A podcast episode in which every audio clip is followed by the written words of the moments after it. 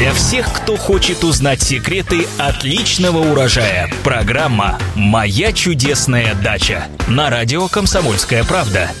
Здравствуйте! В эфире программа «Моя чудесная дача» и я ее ведущая Екатерина Рожаева. И, как всегда, мы отвечаем на ваши многочисленные вопросы о том, что растет, цветет, благоухает и плодоносит. В студии радиостанции «Комсомольская правда» наш постоянный эксперт, агроном Маргарита Васильева. Маргарита, здравствуйте! Здравствуйте! И сегодня нам пишет Андрей из города Можга, это в Удмуртии. У меня на участке натуральный лес из взрослых берез и сосен. Все соседи свой лес уничтожили, и теперь ругают меня, якобы мой лес забирает всю влагу из почвы. Правы ли они?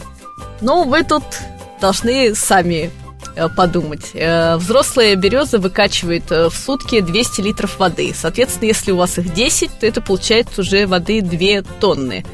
Корни от берез и сосен распространяются далеко за пределы кроны, и, возможно, что претензии соседей не безосновательны, потому как корни могут располагаться уже и на их участке и помогать осушать не только ваш участок, но и их тоже. А если вы в принципе, не планируете возделывание никаких там плодовых и овощных культур на своем участке, то тогда вы можете поддерживать свой э, лес, но в каких-то разумных пределах, чтобы не причинять ущерб соседям. То есть, соответственно, с соблюдением всех норм расположения от их участков, э, метражей, э, высоты кроны, затенения, чтобы не создавать им неудобств. И, конечно же, поддерживать количество, численность своего леса тоже в пределах разумного потому как э, участки дачные, как правило, люди используют все-таки для выращивания каких-то культур, и нежелательно ущемлять их э, права растущим на вашем участке леса.